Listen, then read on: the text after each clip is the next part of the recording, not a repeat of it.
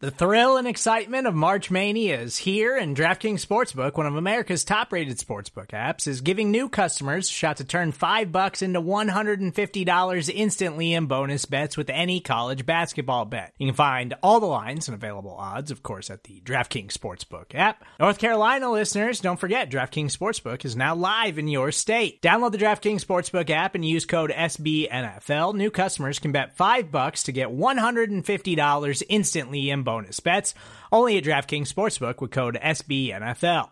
The crown is yours. Gambling problem? Call 1 800 Gambler or in West Virginia, visit www.1800Gambler.net. In New York, call 8778 HOPE NY or text HOPE NY. In Connecticut, help is available for problem gambling. Call 888 789 7777 or visit ccpg.org. Please play responsibly on behalf of Boot Hill Casino and Resort 21 plus age varies by jurisdiction. Void in Ontario. Bonus bets expire 168 hours after issuance. See DKNG.com slash B ball for eligibility, deposit restrictions, terms, and responsible gaming resources.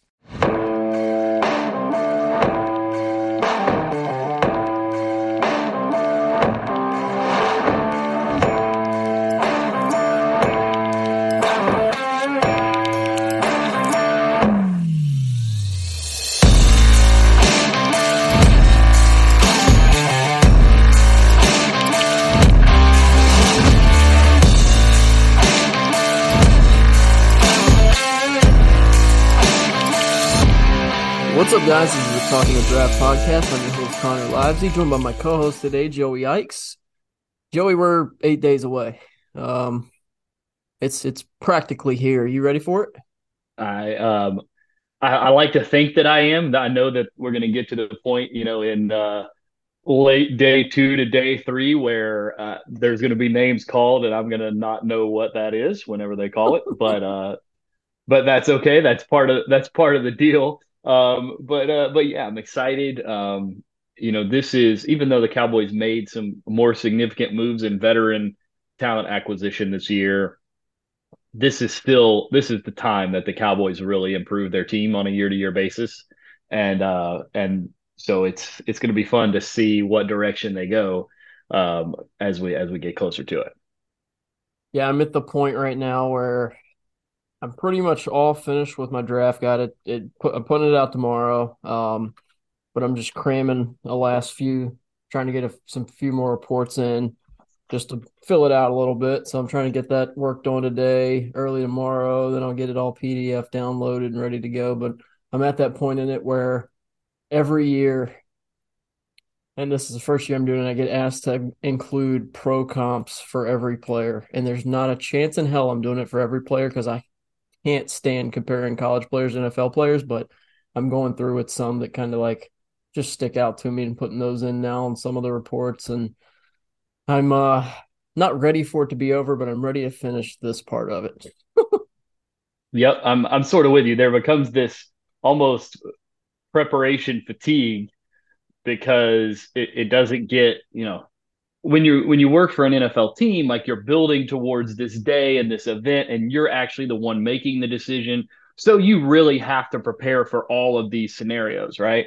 And and with with us, there's less there's less for us to do in you know January and February and March uh, than these teams have. So we get to April and we've run you know a thousand mock draft scenarios and we have a really good feel for what the consensus is on where guys are going to go and all that. And that the teams are just now getting to that point where they're doing all that. So this next you know five seven days worth of work for those guys leading up to next week is you know they're going to be in in eight ten hour days worth of meetings of just over and over going through the players going through scenarios running mock drafts stacking the board all that kind of stuff um, and so it, we, we reached that preparation fatigue just as they're sort of really starting to ramp up their final preparations. Yeah, no, no, it's uh it's fun it's a fun process, but man, I, I say it every year, like by no means like I'm gonna say this halfway tongue in cheek, but teams have it so much easier than people who like I mean, I I don't do it as much as the Dane Bruglers who put in, you know, years worth of time, but like the five months out of the year that I just go into draft stuff. Like teams have it easier because like their their boards aren't you know 225 players deep. A lot of times they stack a board at 150, you know, something like that, and you know they can they can rule out players that don't fit the scheme. Like they can rule out players that don't fit their culture and it's like for the Danes and people who do it like this and, and me to a certain extent, it's like I got to go through, you know, try to get through as many guys as possible. And like even I think I think it was Dane that said this on a podcast the other day, and I, I couldn't agree more. Like there's guys that like I can't stand or like don't not I shouldn't say can't stand, but don't like on tape whatsoever. But like still have to put them in a ranking, still have to put them in my grading scale, still have to give them a ranking and maybe a scouting report. And it's like some you know teams would just be like, "Yep, guy doesn't fit our arm length metric. You know, we're we're out on him." so yep, like absolutely. They, they they obviously put in a lot more work than us, but man, like they like compiling all this stuff's a little bit more easier for those guys because it's a smaller list of guys to do, to do it with. Yeah, it's one of those things that they guys like you, I have so much respect for the process for guys like you and Dane and even like Bryan Broaddus and, and uh, these guys, you guys who study, you know, 200 players a year, 250, you know, Dane probably does 400 something oh, players a year. Yeah. Um, and like assign legitimate, like this is the grading scale and go through that process because I don't have the, you know, the time, the patience probably to go through that process in that much detail. So I have a ton of respect for for guys like you who do that. Um, but like you guys are essentially trying to replicate what a 15 person staff is doing for an NFL team. And on top of that, there is there are scouting services made up of scouts from multiple teams that put put out advanced grades. So like going into training camp of next year, these teams are each subscribed to one of these scouting services, and you know this, but this is for listeners, right? Is they're they're subscribed to one of these scouting services. They'll show up to camp next year, and they will have advanced scouting reports on maybe every draft eligible player in college football next year already. So they're starting like way out in front. Right. So you guys, you guys go to this really wide breadth of let's try to get to as many players as we possibly can. The NFL teams go a way more narrow breadth. Like you said, they don't have 300 players on their board. They've got 150 or 200 or whatever, but they're going like neck deep into every single one of these guys. And that's the thing that's impressive about what Dane does is Dane really does yes. both. Like he hits 400 players Psycho. and will tell you, yeah, and will tell you about his twin sister who was a yep. track star at whatever school that she went to and how that speed translates through the whole family and how his little brother is going to come up and be a better player than him who's in 8th grade and like that's that's what's so remarkable about Dane and why he gets so much respect from guys like us and guys inside the league and all that other kind of stuff is just the the it's why his draft guide is called the beast right is yep. because it's it's just remarkable how much is in there but like I said, I, I, don't envy you guys who who go through that process of of really, you know, truly stacking a big board and putting all that stuff together. That is a that's a, a load of work, especially without the benefits, like you said, of having real life thresholds that you can just toss a guy off the board because he doesn't meet the thresholds athletically, measurably, whatever, or scheme fit, or you know, whatever. Um, you guys really have to hit them all, and it's uh, it's impressive for sure. So so kudos to you on get, getting to the finish line here uh, with about a week to go. Can't wait, can't wait. But uh, let's talk about some. Uh, so we're going to go through today. Um, there's been quite a few recent mock drafts from some bigger name media people, Dane Brugler included. We're going to pick through kind of five or six of these guys and look at the Cowboys.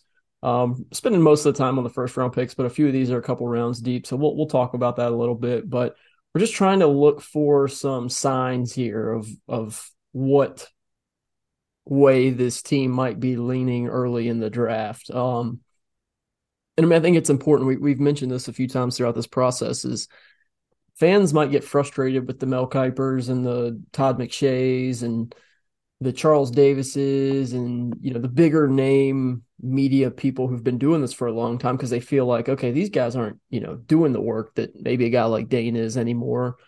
But to a certain extent, they know what they're talking about because they're getting this information fed to them by teams, by scouts, by front office members, by agents who are close with teams, and um, they give them that information because they work for the NFL networks, the ESPNs, the Athletics, the the Ringers, and stuff like that. And they're they're big name guys for a reason. Um, and I think it's important to kind of pay attention to what some of these people are doing this time of year because they normally have an idea of what these teams are looking at doing. Um, they have good relationships with a lot of these teams, these general managers, these owners, these scouts, and the information they're getting is more than likely probably very close to the, the way these teams are feeling. So we wanted to kind of go through like I said, five or six of these recent mock drafts and look at maybe the consistencies from each, you know, evaluator and each analyst and see which way uh, they're kind of leaning. So we figured we'd start with the man of the hour, and that, that is Dane Brugler, a guy who um, is, if not the number one most respected draft analyst uh, in the, you know, around right now, he he's near the top. Um, the amount of work and time he puts into his his his effort is is tremendous. So figured we'd start with him. Um, he released a three round mock draft earlier this week. Um, and with the 26th overall pick, he has the Dallas Cowboys taking a popular name, Michael Mayer, the Notre Dame tight end. Um, and again, I think that's a name that two, three, four weeks ago people just kind of moaned at when they heard, but we're seeing that name pop up more and more and I do think it's a, a real possibility that he is one of the top picks uh, of consideration with that 26th overall pick. So, Joey, what's your what's your thoughts on that? I know we've talked about the tight end and being drafted in that position early a lot this offseason. Uh, but as we get closer to the draft, uh, what, what are you thinking about Michael Mayer, the tight end out of Notre Dame, and maybe just a little bit more on the tight end position in general uh, at 26? Yeah, I think that you know if you if you're gonna pick a tight end high in my opinion, they've got to have some sort of special trait, right? Because the generic tight end, right? The what I, I, joked about this with some with some buddies earlier this week. Like if we call him Jake Jaketon Ferguson, right? Like that's the that's the generic tight end, the six foot four, 245, 250 pound tight end who, you know, runs four seven, four eight, and you know, does well against zone coverage and can get some yards after the catch, but isn't super dynamic that way. Um, you, you got to be special. You got to separate yourself from that in some way or multiple ways if you want to be worth a first round pick because you can find that generic guy pretty much anywhere. Undrafted free agency, fourth round of the draft. takes two or three years to develop those guys, but you can turn them into real life productive tight NFL tight ends. Um, especially the Cowboys have a very good tight end coach, etc. Um, but one of the things that has happened, and we'll get to this as we continue to go through this, and it happens seemingly every year with the Cowboys. Um, say what you will about what that means about their process and the team and all that kind of stuff. Um, there starts to be a consensus that gets built across a lot of these guys. Um, that you you see a name pop up once, and then all of a sudden it comes back and it's there in a lot of these. And for the Cowboys, it's very easy to plug a tight end at 26 because a lot of a lot of folks would say, "Hey, left guard is the biggest need on this Cowboys team." They don't really have a starting left guard. I would argue that they have multiple left guard options on their team that could start week one if they absolutely needed to already. Um, some people would say Dalton Schultz left in free agency. The Cowboys don't have a tight end who can be a tight end one right now. Uh, there are those who would disagree with that regarding Jake Ferguson and all that kind of stuff. Um, what, what's your thoughts on that? Pre- Where are you at with the Cowboys tight ends right now? I think that you know I joked I, I called the generic tight end Jake Ferguson. Like I think you could get 55 catches for 650 yards and five touchdowns out of Jake Ferguson if he was a full time tight end because I think you could plug anybody who is six foot four and 245 or 250 pounds into an NFL offense, and they're going to see enough zone coverage that they're going to catch 60 balls for 550 to 600 yards and five touchdowns in a year.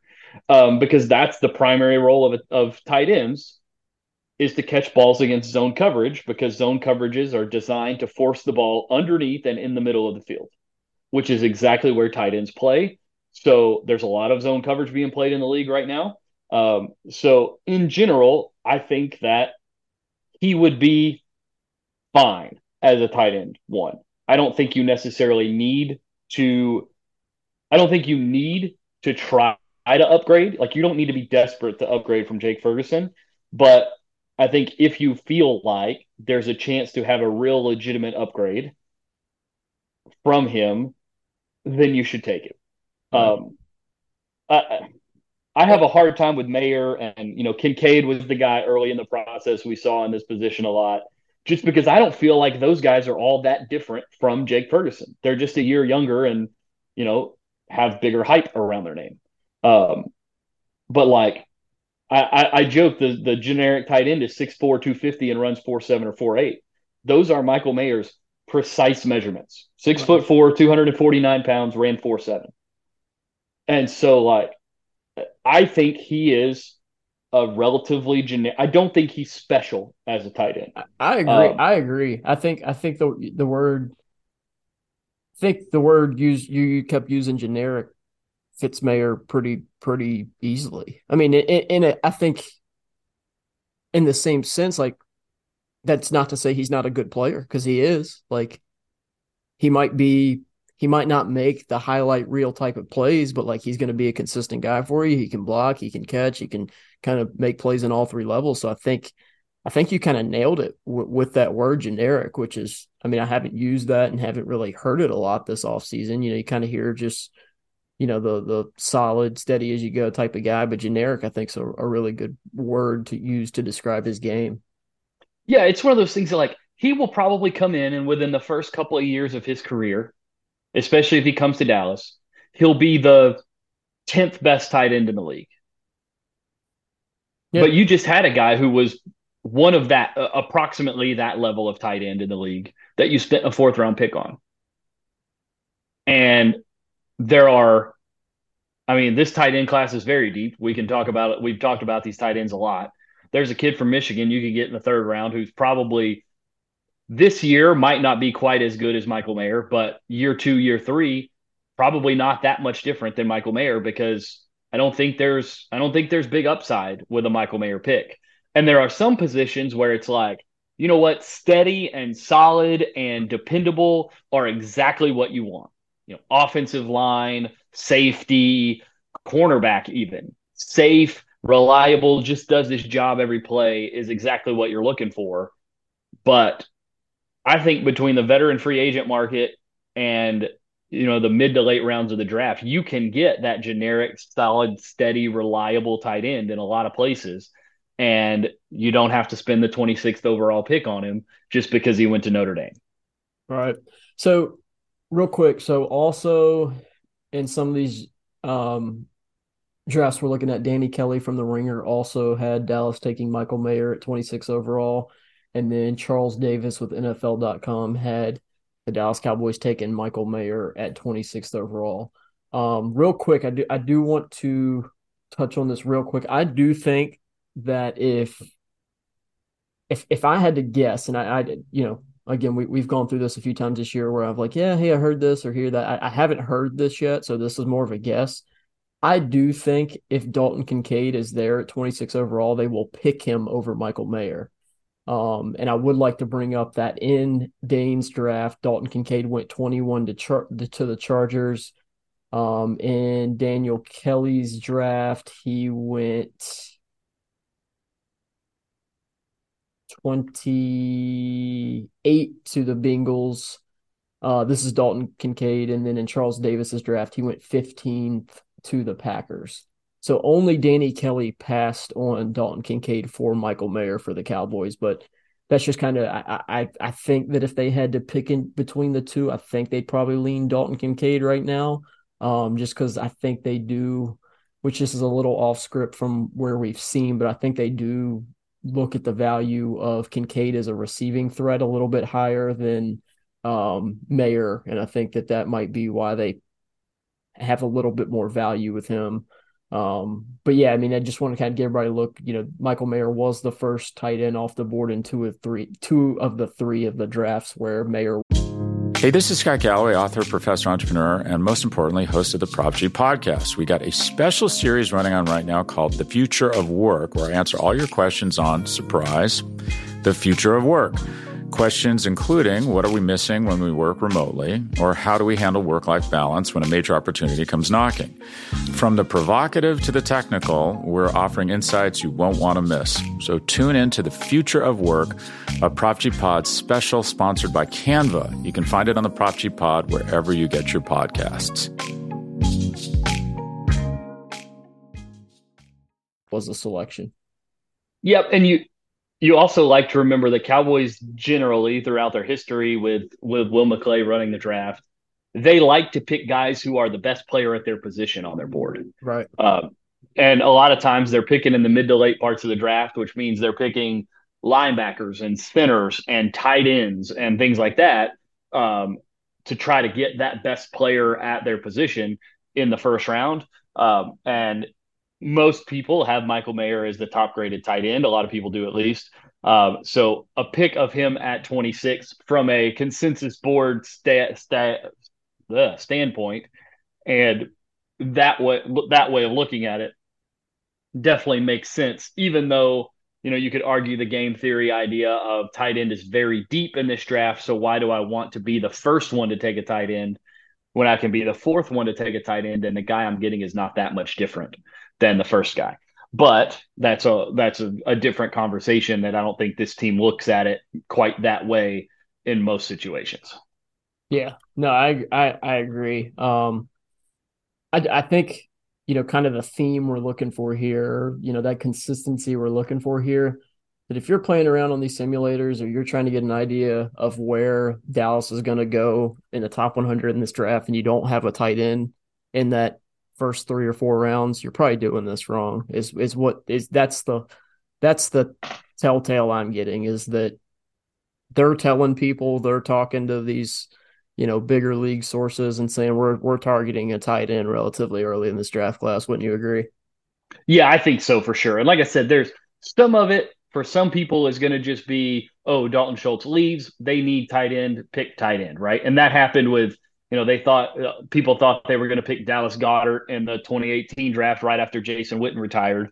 They didn't. They waited a little bit and picked Dalton Schultz, but it you know some of that is is putting tea leaves together, and other of others of that is and, and even like both Mel Kiper and Todd McShay both had Michael Mayer to the Cowboys in their most recent mock drafts, which came out within the last couple weeks. So there is definitely a drumbeat and a consensus building here that Michael Mayer is a guy that they really like a lot. And even, you know, Kiper and McShay did a joint one they picked Sam LaPorta in the second round because they didn't pick a, a tight end in the first round. Yeah. So there's been like there's been some I've I've noticed recently too, um, in some of these drafts where a guy like Luke Musgraves is falling a little bit, kind of getting close to you at uh 58 there. So, you know, tight end out of Oregon State. So if you know they do go interior offensive line or best player available, whoever that be, um, at 26, there's a chance that you know a Sam LaPorta, Luke Musgrave is is an option for you there. Um, at 58, a lot of people, man, I don't know if have you have you spent much time watching? I know we're getting a little off track here, but have you spent much time watching Tucker Kraft yet? I have not. That's one of those guys I need to get to between now and then. Like with all this talk about top 100 tight ends, um, I, I got to try to get myself through all of these, as many of these guys to try to be prepared. Yeah, I mean he's he's very similar to a guy like Sam LaPorta, where like he's not a he's a willing blocker, but he's not a good blocker right now. Um, but he's big, he's athletic, he's long. Um, but man, like you know, Dane, I think Dane has him going 56 to the Jaguars.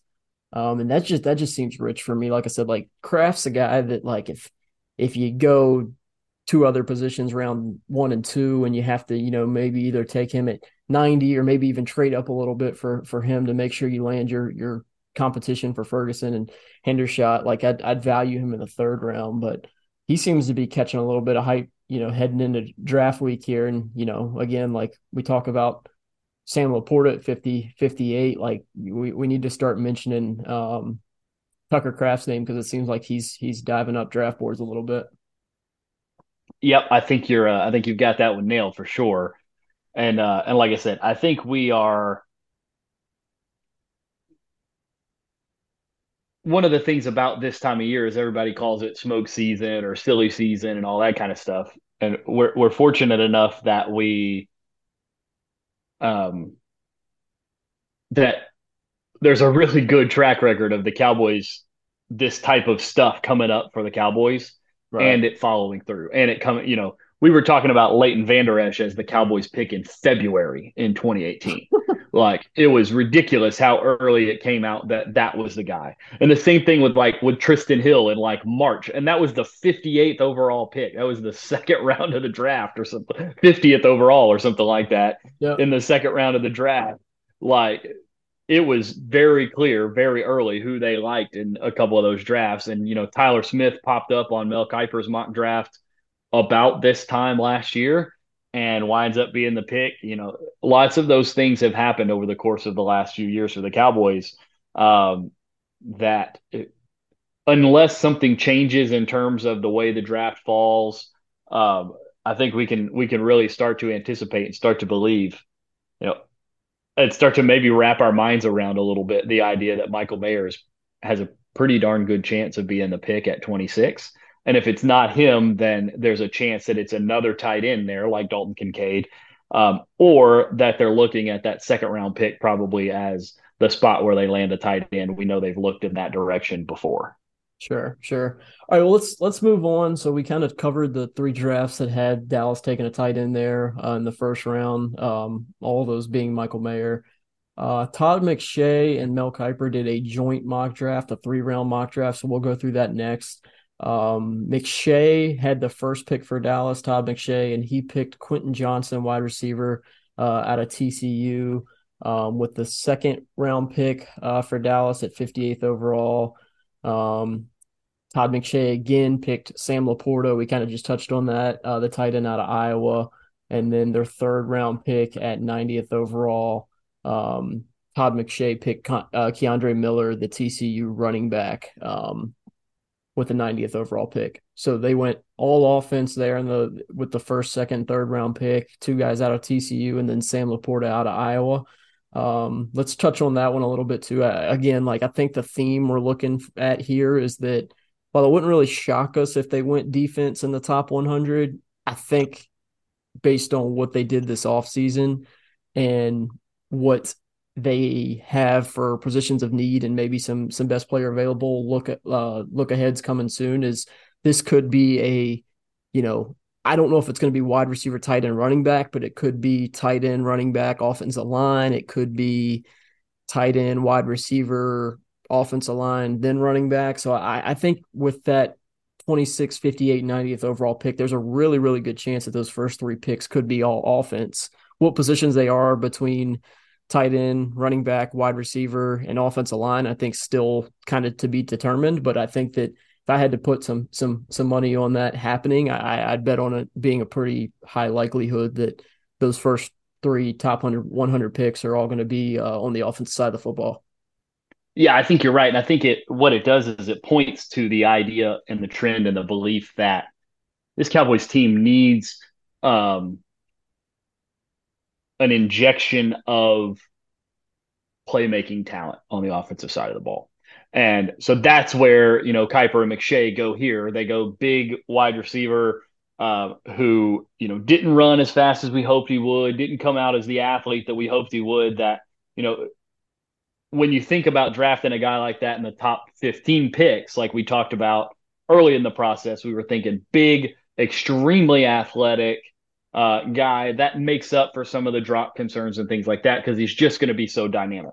Um, some of that luster has fallen off as the athletic testing has come back as as not so not outstanding in a great way uh, for Johnston, and that's why he winds up available for the Cowboys at 26 here. Uh, and then Sam LaPorta, we had that conversation, and then Kendre Miller is we've talked about Kendre Miller here before too.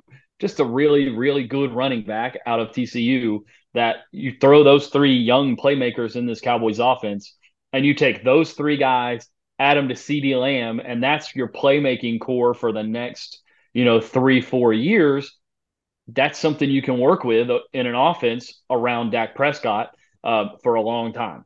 Uh, offensive line is always an option with this team early in the draft, uh, first, second, or third round. So I think you're right that at least two of two out of the three picks are going to be offense I wouldn't be surprised if two out of the three are p- offensive playmakers. Um, and I also wouldn't be shocked, like you said, if all three go to offense. Um, and I think it really could go in any order in any um, any breakup of those three positions that you can imagine. um, even as much as we hate it and don't believe that they would, there's always, you know, they could take a running back in the first round. They've shown us that plenty of times before. Yep. Yeah. No, absolutely. And that's that kind of leads us to the one of the next spots, and that's Peter Schrager with uh, NFL.com. He has the Cowboys taking Jamar uh, Jahmyr Gibbs, the Alabama running back, with the 26th overall pick. And um, obviously, I'll just kind of put it out there out front that Bijan Robinson had gone in that draft 10th to the Eagles.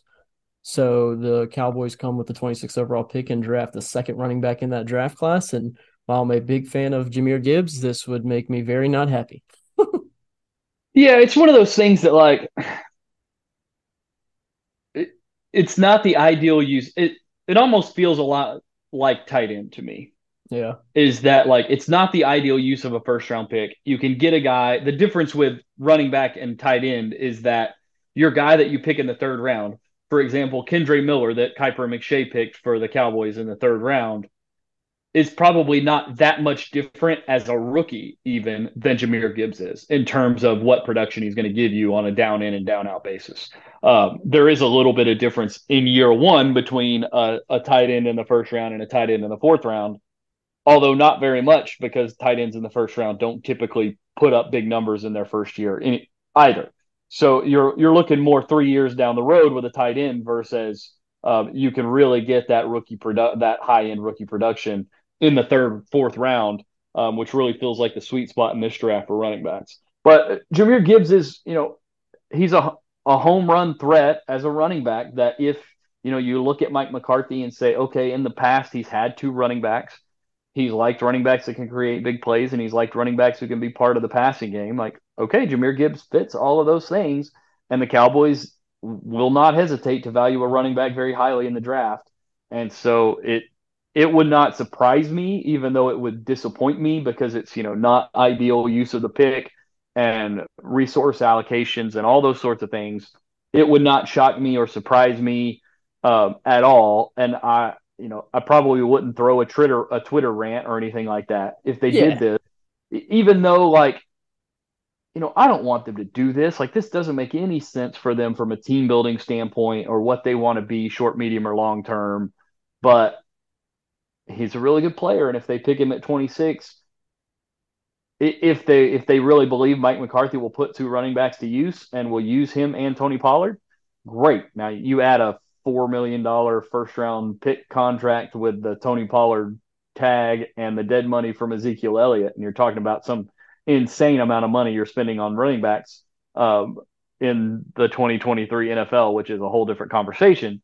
But he's a really good football player, and he will make plays for the Cowboys when they give him the ball if if he's the pick. And that's sort of you know that's sort of the point we have to resign ourselves to. This the same conversation with Bijan Robinson is that he's really good and if they pick him he's going to make plays and you know it's not the right way to do it. There's plenty of data that shows that. There's enough information to know that. But if they decide they're going to go against that convention they're going to get a good football player and he's going to make plays.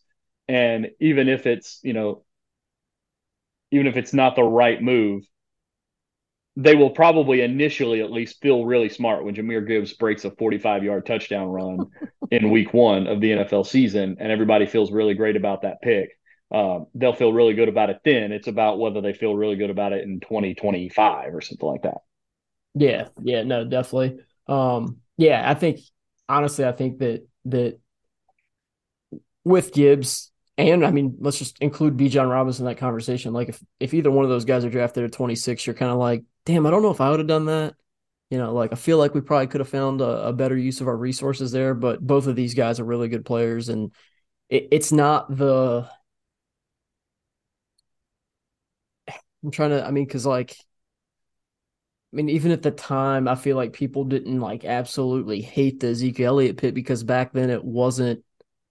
We weren't with the running back position quite yet where we are now, where it was like, it's just that devalued. But well, for me, it's I, I, guess the easiest pick to compare to. It wasn't like the Trysten Hill pick where I was just like, I just don't think this guy's very good. Like, I don't think he's a difference maker in any sort of way. And I know that's the difference between first and second round, but I guess that's kind of my my point that I'm getting at is it's it's it's it's not what I would do and not what I prefer them to do, but at the same time, it's kind of like the dude can play ball and he's going to help your team. So while I might have gone a different direction, I don't hate it.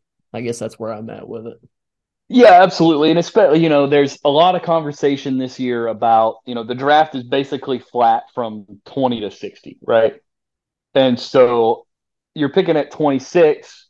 If you're picking similar levels of players at 26, 58, and then a little bit of a step down at 90, um, if you pick a running back in the first round and a tight end in the, let's say they do, they did Jahmyr Gibbs and Sam LaPorta is that that much better or that much worse than Michael Mayer and insert your and you know Zach Charbonnet from UCLA? Like I don't think that's that's not very much different than that, and part of that is because the tight end you're getting in the second round isn't that much different than the tight end you're getting in the first round. Just like the reverse is true at running back. So when it comes to sequencing with the running back, I don't. I, cl- I clearly don't love the idea, but at least there are running backs this year who are really good players, right? Yeah. Bijan Robinson is really good. Jahmyr Gibbs is really good. Zach Charbonnet is really good. You know, De'Von Achane is really good. And that's, you know, I could keep naming these guys who are really good running backs that, um, but at least like we, like we both said it, and I think it boils it down. You're getting a really good player either way.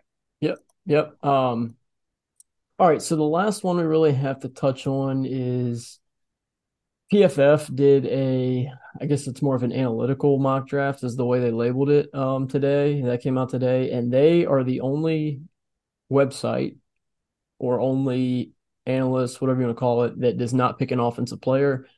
And not not not to be mean to our friends over at PFF, but I I we've talked about this a little bit. They have the Cowboys taking Calijah Kancey, the Pittsburgh defensive lineman with 26 overall pick.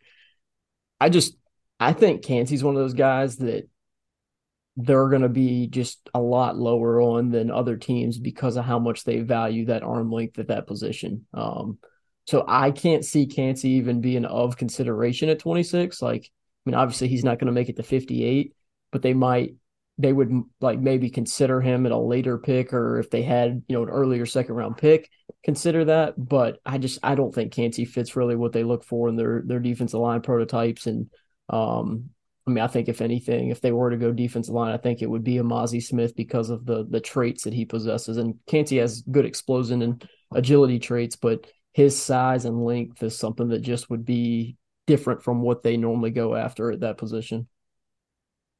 Yeah, I think that sort of goes back to our conversation at the very beginning of today's show, right? Is that these teams get to be way more picky about who even goes on their board. And Calijah Kancey is a really good football player and he's going to go to somewhere and he's going to be a really good football player.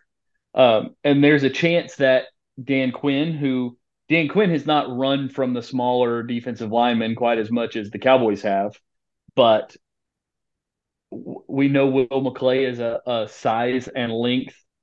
Uh, you know the the the slang term would be that he's a size queen a little bit, and that um, he likes, and he's even he's said this out loud he likes big football players. Yep. It, it's just like he likes football players from big schools because it's it's easier to translate a guy being really good at you know Georgia to being really good in the NFL than it is to take a guy at South Alabama and say he's going to be really good in the NFL. And so um, it's also really easy to take a really big football player and say he's going to be able to hold his own inside on the defensive line. Yep. It's a lot easier to do that than to take a six foot, 200 and, you know, 90 or 285 pound guy and say he's going to be able to hold up on the inside.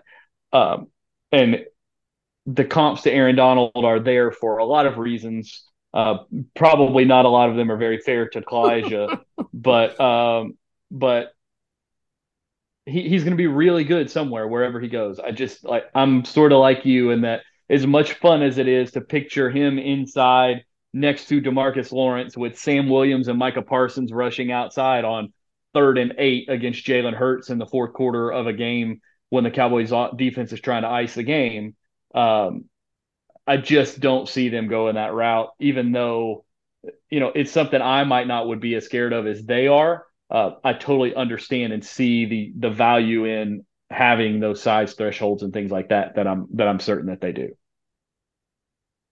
Yep, I agree. Um, but yeah, I mean, we we kind of wanted to come on today. There's been so many of these that you know, the week of the draft, the the week leading up to the draft, we see a lot of these um come out, and we see a lot of these you know start to filter in, and this is normally when you kind of get an idea of where people you know these these mainstream media you know talking heads are, are getting their information from. Um so we want to kind of kind of come on here and see if there are any themes involved in these. And i think we kind of came up with them that we feel like this is going to be a pretty offensive heavy draft. And i think defensively they're going to look to probably you know pff gave us gave us some some ideas that they're probably going to be looking it's no secret what positions they're going to be targeting it's just kind of we've seen the mocks where you know, Mazi Smith or Calijah Kancey or Emmanuel Forbes. Like we've seen the corner, defensive tackle, some edge.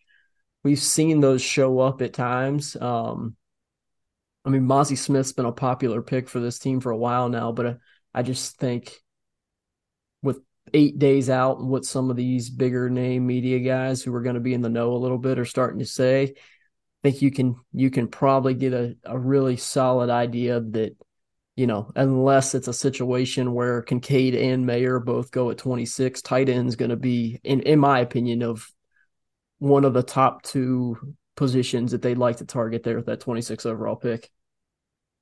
Yeah, I'm absolutely with you in that they they clearly see value in having that kind of tight end and they are they were willing to spend 11 million dollars to have it in Dalton Schultz last year and they seem very willing to at least based on you know what we're hearing and you know what Stephen Jones said in the very the very first position he addressed when it came to the draft when he was on 105.3 the fan recently was the tight end position. Now that doesn't necessarily mean anything but it also doesn't necessarily not mean anything. So I think you're I think you're right. Tight end is going to be t- targeted high in this draft for the Cowboys and it's a really good tight end class, so they're probably going to get a good player out of it. It's just a matter of of whether that fits all of the the right sequencing and strategy and all that kind of stuff that also comes along with the draft. Uh, but like we said with Gibbs, they're gonna when you boil it down, they're gonna get a pretty good football player, and and um, hopefully he's good enough to make a difference. Yep, I agree. Um, well, cool, man. We have one show left before the draft, and then, like I said, we'll kind of cover some things. Uh, post draft as well, but we want to come on here today, look at some of the themes and some of these bigger mock drafts that are coming out. And I'm sure there will be more coming out here in the next week or so.